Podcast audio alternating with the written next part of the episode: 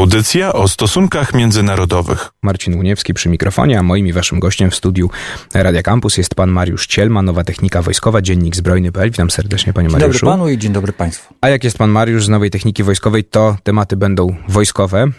Zdarza nam się co jakiś czas rozmawiać właśnie na ten temat. Tym razem o F trzydzieści pięć. Na początku lutego w hangarze w Dęblinie minister Błaszczak w obecności ambasador Stanów Zjednoczonych w taki no, w uroczysty sposób podpisał umowę o zakupie przez Polskę trzydziestu dwóch myśliwców piątej generacji właśnie F trzydzieści pięć za ponad, no tu bagatela cztery i pół miliarda dolarów. Powiedzmy na początku, zanim zastanowimy się, czy jest sens, czy te myśliwce Polsce się przydadzą, to powiedzmy o samych tych myśliwcach, nazywanych najnowocześniejszymi na świecie em, myśliwcami, do czego mogą być wykorzystywane, jaki jest ich potencjał, że tak się o nich mówi i że Polska tak chciała te, em, te myśliwce F trzydzieści pięć. E, to prawda. No w ogóle ten temat F trzydzieści pięć i Polski to można faktycznie podzielić na takie trzy...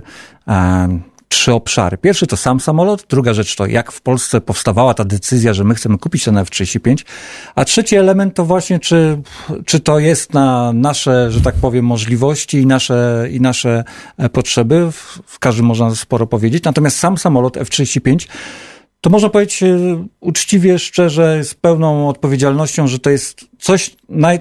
co jest najnowsze, co obecnie zachodnia technika lotnicza, ta wojskowa, może zaproponować e, temu, który chce kupić. Na Zachodzie nie ma żadnego innego samolotu e, piątej tak zwanej generacji. To jest generacja, która w praktyce powstała już tak w latach dziewięćdziesiątych. Powstał taki totalny już, że tak powiem, rdzeń te, tego konceptu. Samolotu, który ma się odnaleźć w tym sieciocentrycznym polu walki, czyli mówiąc krótko w tym wojskowym internecie. E, I to jest... Tutaj nikt nie ścigał się przy F trzydzieści pięć, że on ma latać jak najszybciej. On nawet, on nawet nie został pomyślany, tak jak poprzednia generacja, samoloty F szesnaście, Migi, Suchoje dwadzieścia siedem, żeby gdzieś walczyć na bliskich dystansach, tak zwany dogfight, no taka walka, można powiedzieć, psów, czyli mhm. faktycznie jest jedna wielka kotłowanina i, i, i próba, próbujemy się ukąsać. To jest maszyna, która tak, przede wszystkim ma być trudno wykrywalna dla radarów, tak? I on, zost- on jest trochę taki kanciasty i z tego powodu, no działając na tej zasadzie, że że ma odbijać w inną stronę niż przybyły wiązki radaru, ma być trudniej wykryty. To dotyczy zarówno radarów tych naziemnych, jak i, jak i tych na tych statkach powietrznych, które, które też głównie wykorzystują te radary, ale jednocześnie ma bardzo rozbudowane takie środki do samodzielnego wykrywania tego, co się dzieje w przestrzeni powietrznej, głównie, tak? Jeżeli dodamy do tego rakiety, które lecą na spokojnie sto kilometrów, tak, to, to mamy świadomość tego, że jest po prostu maszyna, która zbiera informacje nie tylko ze, z własnych sensorów, ale może dostawać od innych samolotów, od, od jednostek naziemnych. Mówiąc krótko, pilot, który ma ten obraz przed sobą, ma dużo więcej wiedzy niż ci piloci e, starszych generacji, no i doda, na, na dodatek właśnie te elementy związane e, z uzbrojeniem. No jest taka niestety ułomność tej piątej generacji, A że... właśnie, powiedzmy troszkę o wadach, no bo jednak to nie jest tak, że ten samolot jest super, super, bo sami Amerykanie wciąż jeszcze przecież pewne usterki techniczne, nazwijmy to, czy niedociągnięcia e, naprawiają.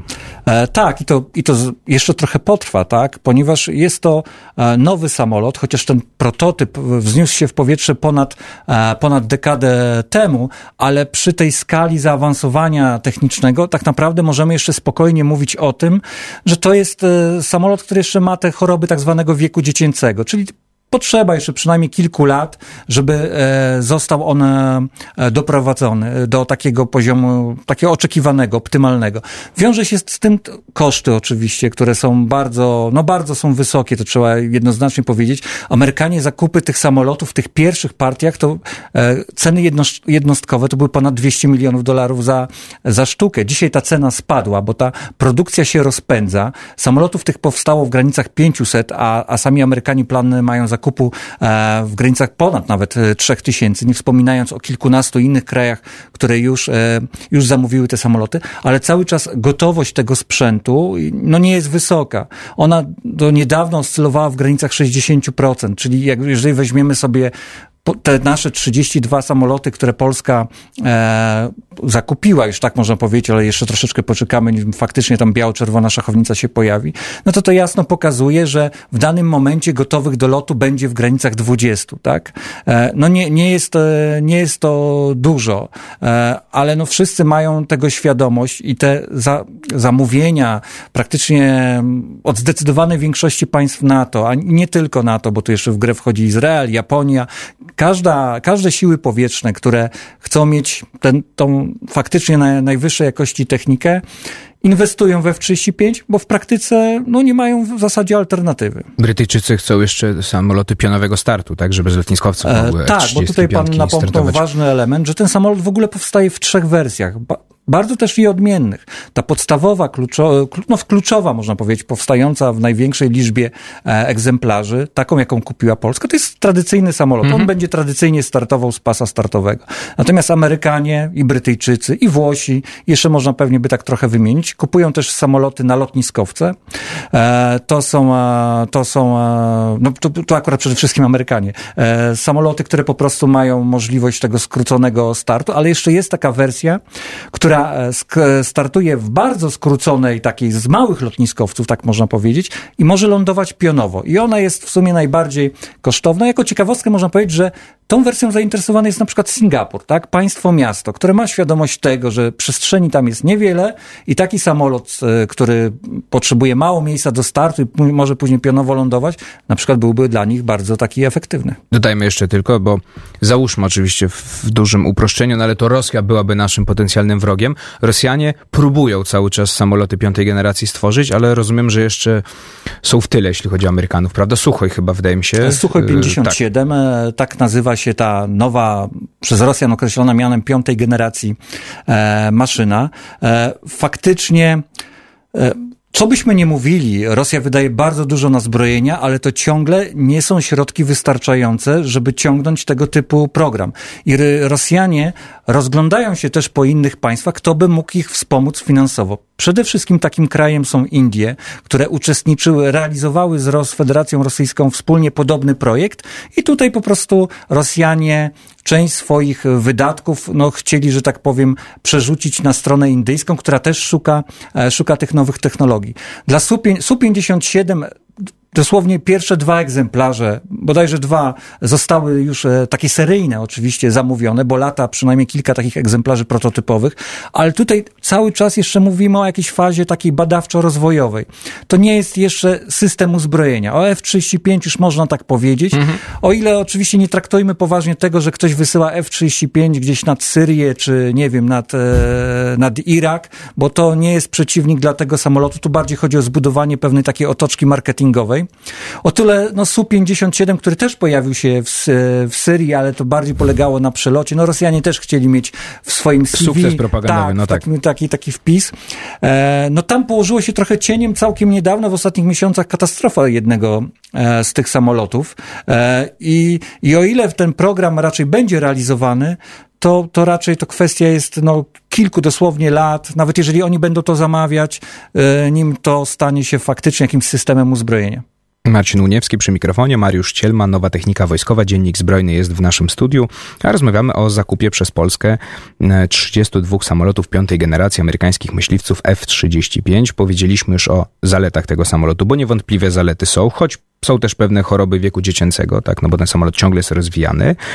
To teraz zastanówmy się nad tym. Mamy już te F trzydzieści pięć, załóżmy, tak? W rok dwa tysiące dwudziesty szósty chyba, prawda? To jest... Pojawił się w nawet. Polsce, tak, to tak. Jest, tak. Natomiast ten system amerykański jest taki, że Amerykanie cały czas trzymają w garści cały proces szkolenia. No tak, w zasadzie to zajmie, to się rozciągnie kraj, na lata. Tak, ale tak. Przyjmijmy, że, że są te samoloty. I teraz kluczowe pytanie, czy w razie konfliktu, zakładamy, że z Rosją, no bo rozumiem, że cała nasza doktryna wojenna opiera się na, co jest sensowne, na, na ataku rosyjskim, czy polska armia będzie w stanie w pełni wykorzystać potencjał tych maszyn? Bo część ekspertów zwraca uwagę, że na takim ograniczonym terenie działań wojennych, jakim byłaby przestrzeń Polski, no to lepiej sprawdzą się chociażby F szesnaście, których mamy czterdzieści osiem. Co więcej, F trzydzieści pięć, by skutecznie działać, to muszą też, już pan o tym trochę powiedział, współgrać z taką siecią najnowocześniejszych technologii, chociażby z systemem satelitarnym, a Polska po prostu nie ma takiego, takiego systemu, nie ma takiej sieci. No właśnie, pytanie, czy w przypadku agresji ze strony Federacji Rosyjskiej te F trzydzieści pięć w ogóle nam się przydadzą? Czy zapewne na jakimś poziomie się przydadzą, ale tutaj słuszne są pytania, czy i te sugestie, że F trzydzieści pięć to jest jakaś osobna wyspa obok całych sił zbrojnych. Ja pamiętam takie słowa jednego z wojskowych, który to porównał, że to jest resortowy czo- pociąg Pendolino. My, Polska też kupiła kilka lat temu pociągi Pendolino, ale tak naprawdę nasze tory, e, nic nie było przystosowane do tego, żeby wykorzystać zalety, e, zalety tego, tego pociągu. I tak samo jest z F trzydzieści pięć. Mówiliśmy tutaj o rekordowych wydatkach, no bo tak naprawdę zbrojenia, to myślę, że w naszym kraju no, nie ma drugiego takiego obszaru, na którym jednym podpisem ministra ktoś wydatkuje kilkadziesiąt miliardów złotych, a tak naprawdę to jest początek. My pamiętajmy o tym, że eksploatacja tego samolotu w kolejnych latach i dekadach, szkolenie, proces szkolenia, który jest blisko dwukrotnie droższy. Nie niż, ma offsetu, prawda? Też dodajmy no nie ma do tej offsetu. Umowy. No widać było, że resort... Przy, Dążeniem resortu byłoby, żeby to były miliardy dolarów, bo musiały być, ale żeby nie było ich aż tak dużo, tak, żebyśmy mogli, mogli to, to, to zrealizować. Całe nasze siły zbrojne, pomimo różnych zapowiedzi, w zasadzie funkcjonują no, trochę jak w poprzedniej epoce. Na pewno nie ma mowy u nas o żadnym sieciocentryzmie, o żadnym wojskowym tak zwanym internecie. U nas cały czas od lat trwają no, dyskusje, jakieś próby prowadzenia różnych prac, żeby faktycznie te takie nowoczesne, teleinformatyczne systemy dowodzenia dotyczące całych sił zbrojnych wprowadzić, wprowadzić do tej armii. Więc jeżeli my kupujemy samoloty, które tak naprawdę w przypadku tych najbardziej, że tak powiem, ukrytych możliwości przesyłu danych, bo ten samolot coś takiego posiada, będzie mógł w zasadzie rozmawiać no, głównie z F szesnaście, być może jeszcze z kilkoma okrętami, no to jest to raczej taki wydatek, który mo, można powiedzieć, że powinien być trochę chyba inaczej zbudowany. I tu się pojawia te podstawowe pytanie, czy e, jeżeli my wydatkowaliśmy tyle pieniążków na ten samolot, w tym roku bodajże to ma być kwota prawie dwóch miliardów, to jest ta jedna z rat i te koszty naprawdę będą wysokie. A z drugiej strony mamy całe obszary naszej armii, e, od wojsk lądowych, obrony powietrznej, e, śmigłowce, co byśmy nie wymieniali, e, a nawet możemy pokazać zdjęcia żołnierzy z ćwiczeń, którzy biegają jeszcze w stalowych hełmach, e, to pokazuje, że no... armia nie jest przygotowana na chwilę obecną, żeby sk- wykorzystać w pełni te możliwości samolotu, e, jaki daje, no właśnie ten F trzydzieści pięć. To przyjmijmy, że dalej mamy te myśliwce na naszych lotniskach, zaczyna się rosyjski atak, no i co? I samoloty zostają albo zniszczone na lotniskach, albo same lotniska zostały zniszczone, co uniemożliwia start, no bo nie mamy przecież obrony przeciwrakietowej. Pierwsze amerykańskie Patrioty mają trafić do Polski za dwa lata, to i tak będzie kropla w morzu potrzeb. To będzie kropla, to będą dwie baterie, można to porównać, nie wiem, do osłony części lewobrzeżnej Warszawy. To jest skromny potencjał, być może z racji tego, że te F trzydzieści pięć nas kosztowały cztery przecinek sześć miliarda dolarów i baterie Patriot, te dwie, też nas cztery przecinek sześć miliarda dolarów, więc być może one zostaną zgrupowane w jednym miejscu i jedni drugich będą chronić. To oczywiście trochę żart, ale jednak pokazuje, że o ile ten samolot już będzie w tym powietrzu i, i faktycznie jest zabójczą maszyną, no trudno go będzie zniszczyć, o tyle na, na samej ziemi e, no jest to łatwy, łatwy cel. Przeciwnik ma świadomość tego, że nie może dopuścić do tego, żeby te samoloty nawet nie to, że wystartowały, ale żeby przynajmniej długo nie, nie przetrwały. Dlatego no, wielu żartuje, a myślę, że w tym jest też sporo słów e, prawdy, e, że te nowoczesne samoloty tak naprawdę bardzo szybko zostaną ewakuowane e, na zachód, tak? Tak jak w tysiąc dziewięćset trzydziestym dziewiątym roku, myślę, że nasi słuchacze znają tą historię, najbardziej, naj, najcenniejsze okręty marynarki wojennej e, odpłynęły na chwilę przed wybuchem wojny do, do, Wielkiej, do Wielkiej Brytanii. Więc ten samolot, nawet jeżeli wystartuje, będzie musiał później gdzieś wylądować. Wszyscy znamy hasła Iskander. Można wymieniać bardzo długo różne kryptonimy rosyjskich systemów rakietowych o zasięgu przynajmniej kilkuset kilometrów. Więc tam jest naprawdę cały wachlarz tego uzbrojenia. Jeżeli dołożymy właśnie tą świadomość, że to jest tak naprawdę największe zagrożenie dla, dla ich lotnictwa, to ten samolot być może wystartuje, ale pewnie nie będzie miał już miejsca, gdzie wylądować, a na pewno nie wyląduje w tej bazie. Ułomnością tej, tej technologii stealth, czyli tego utrudnionego wykrywania przez radary, jest to, że ten samolot, żeby faktycznie był trudno wykrywalny, uzbrojenie przenosi w takich komorach wewnętrznych, ale też nie przenosi na przykład zbiorników podwieszanych paliwa. Czyli ten samolot jako ułomny wskazuje się, że w stosunku na przykład do F szesnaście, że on tak długo w powietrzu nie pozostanie. Mm. Jego taką właśnie tą słabą stroną jest to, że szybciej będzie musiał, mówiąc krótko, wylądować. A dodajmy do tego, że Polska nie ma powietrznych tankowców i raczej nie będzie miało, miała, nic tego nie, nie zapowiada. E, więc no tutaj te scenariusze dla samolotów F trzydzieści pięć w potencjalnym konflikcie, e, no na chwilę obecną nie wydają się takie aż optymistyczne. Weźmy pod uwagę też naszego potencjalnego przeciwnika, który tak naprawdę to nie jest państwo w społeczeństwie zachodnim. Tam jest może nie to, że przyzwolenie, ale pewna taka przyzwyczajenie do, do strat, tak? Obywatel Federacji Rosyjskiej jest przyzwyczajony do trudów, strat.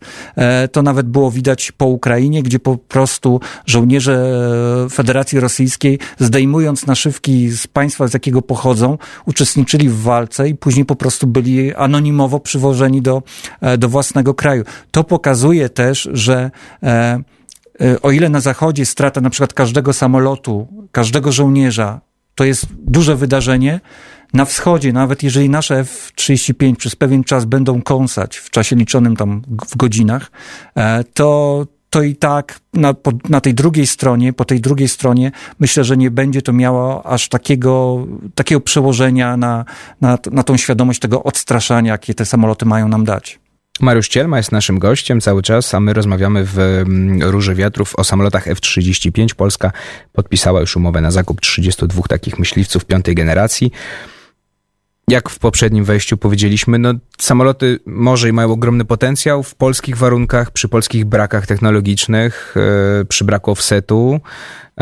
Yy, I przy potrzebach innych i rodzajów przy innych potrzebach sił zbrojnych. rodzajów sił zbrojnych. No, raczej w przypadku wojny z Rosją będą po prostu musiały dość szybko ewakuować się na zachód i tam gdzieś lądować na lotniskach niemieckich, czy belgijskich, czy francuskich. Yy, więc za dużego pożytku, przynajmniej w obronie Polski, z nich nie będzie. To czy nie sądzi pan, że te miliardy powinny zostać przeznaczone w inny sprzęt? No, chociażby ta obrona przeciwrakietowa, o której mówimy i o której część oficerów, yy, którzy już na przykład odeszli z armii albo przeszli na emerytury, mówi, że przecież to, to, to leży i, i mówiąc kolokwialnie kwiczy, nie mamy obrony przeciwlotniczej.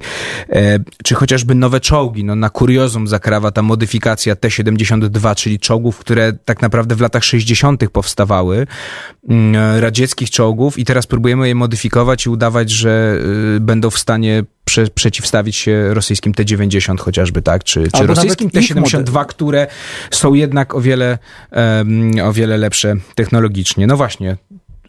Proszę czy pana, flota, która tak naprawdę chyba tylko na paradiusz się nadaje, nasza? No flota to faktycznie no, temat, szczególnie te elementy, na przykład okręty podwodne, pięćdziesięcioletnie. My mamy w niektórych obszarach, choćby właśnie w tej obronie powietrznej, w tej flocie podwodnej, e, taką sytuację, że to powoli zagraża nie przeciwnikowi, ale użytkownikowi, tak?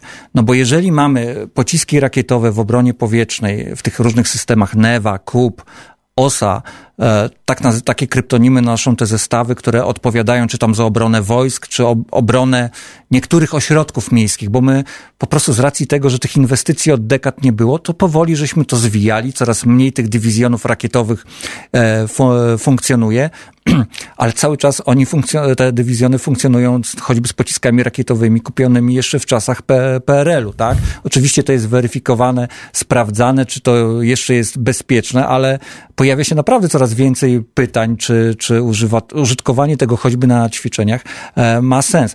F trzydzieści pięć to taki zakup, który oczywiście daje pewne szanse, ale wymaga bardzo ogromnych e, e, inwestycji. Jest odłożony w czasie, no bo spójrzmy na to. Pierwsze samoloty w dwa tysiące dwudziestym szóstym roku, całość zamówienia dwa tysiące trzydziesty rok. To nie oznacza, że od tego dnia nasi piloci będą asami myśliwskimi. To jeszcze jest cały proces przygotowania tego, tego systemu, żeby on był do walki. Czyli my tak naprawdę naprawdę, moim zdaniem, idziemy już po granicy naszych możliwości, jeżeli jej nie przekroczyliśmy, finansowych, a i tak jako państwo wydajemy ponad czterdzieści miliardów złotych rocznie na obronność. To jest no, bardzo dużo. Słyszymy o różnych potrzebach w innych, w innych obszarach.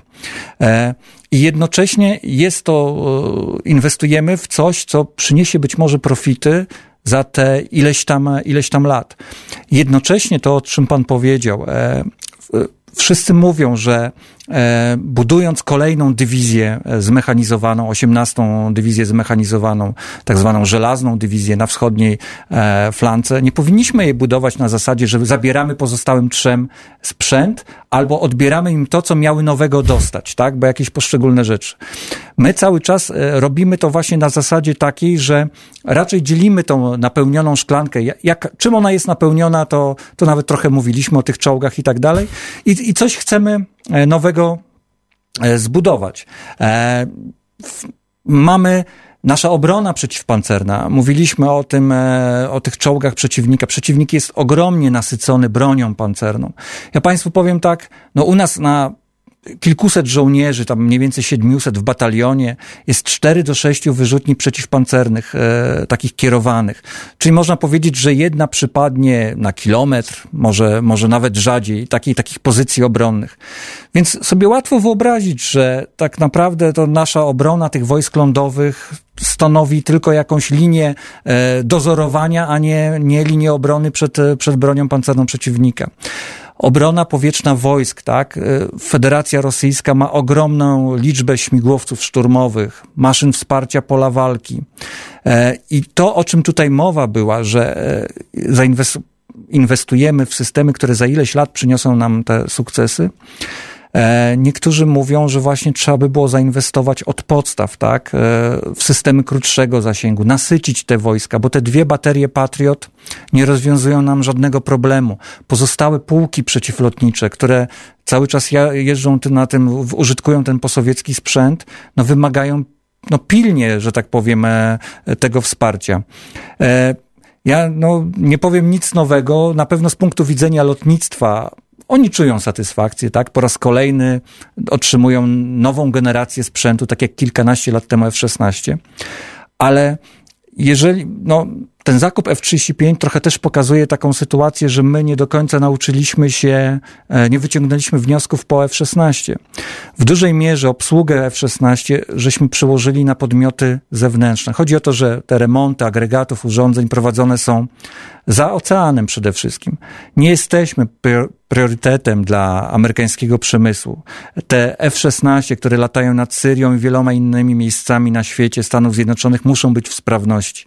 Dla amerykańskiego przemysłu liczą się amerykańskie no i one siły. Będą w pierwszej kolejności I one naprawiane. Są, I one są remontowane. I my... E, No, ja akurat zaliczam się do głosów tych, że powinniśmy kupić konie robocze, jakimi są samoloty F szesnaście, uzyskując y, offset na poziomie, żebyśmy jak najwięcej byli w stanie remontować u nas. E, to jest technika, którą użytkujemy od ponad dziesięciu lat. Wypracowaliśmy sobie system szkolenia naszych pilotów. Przecież my kupiliśmy niedawno samoloty szkolne Master, które kupowaliśmy pod F szesnaście, a one mają wiele takich elementów, które nie będą już przyda- przydatne dla F trzydzieści pięć. To panie Mariuszu, zostając w tym mhm. temacie, ostatnie pytanie już.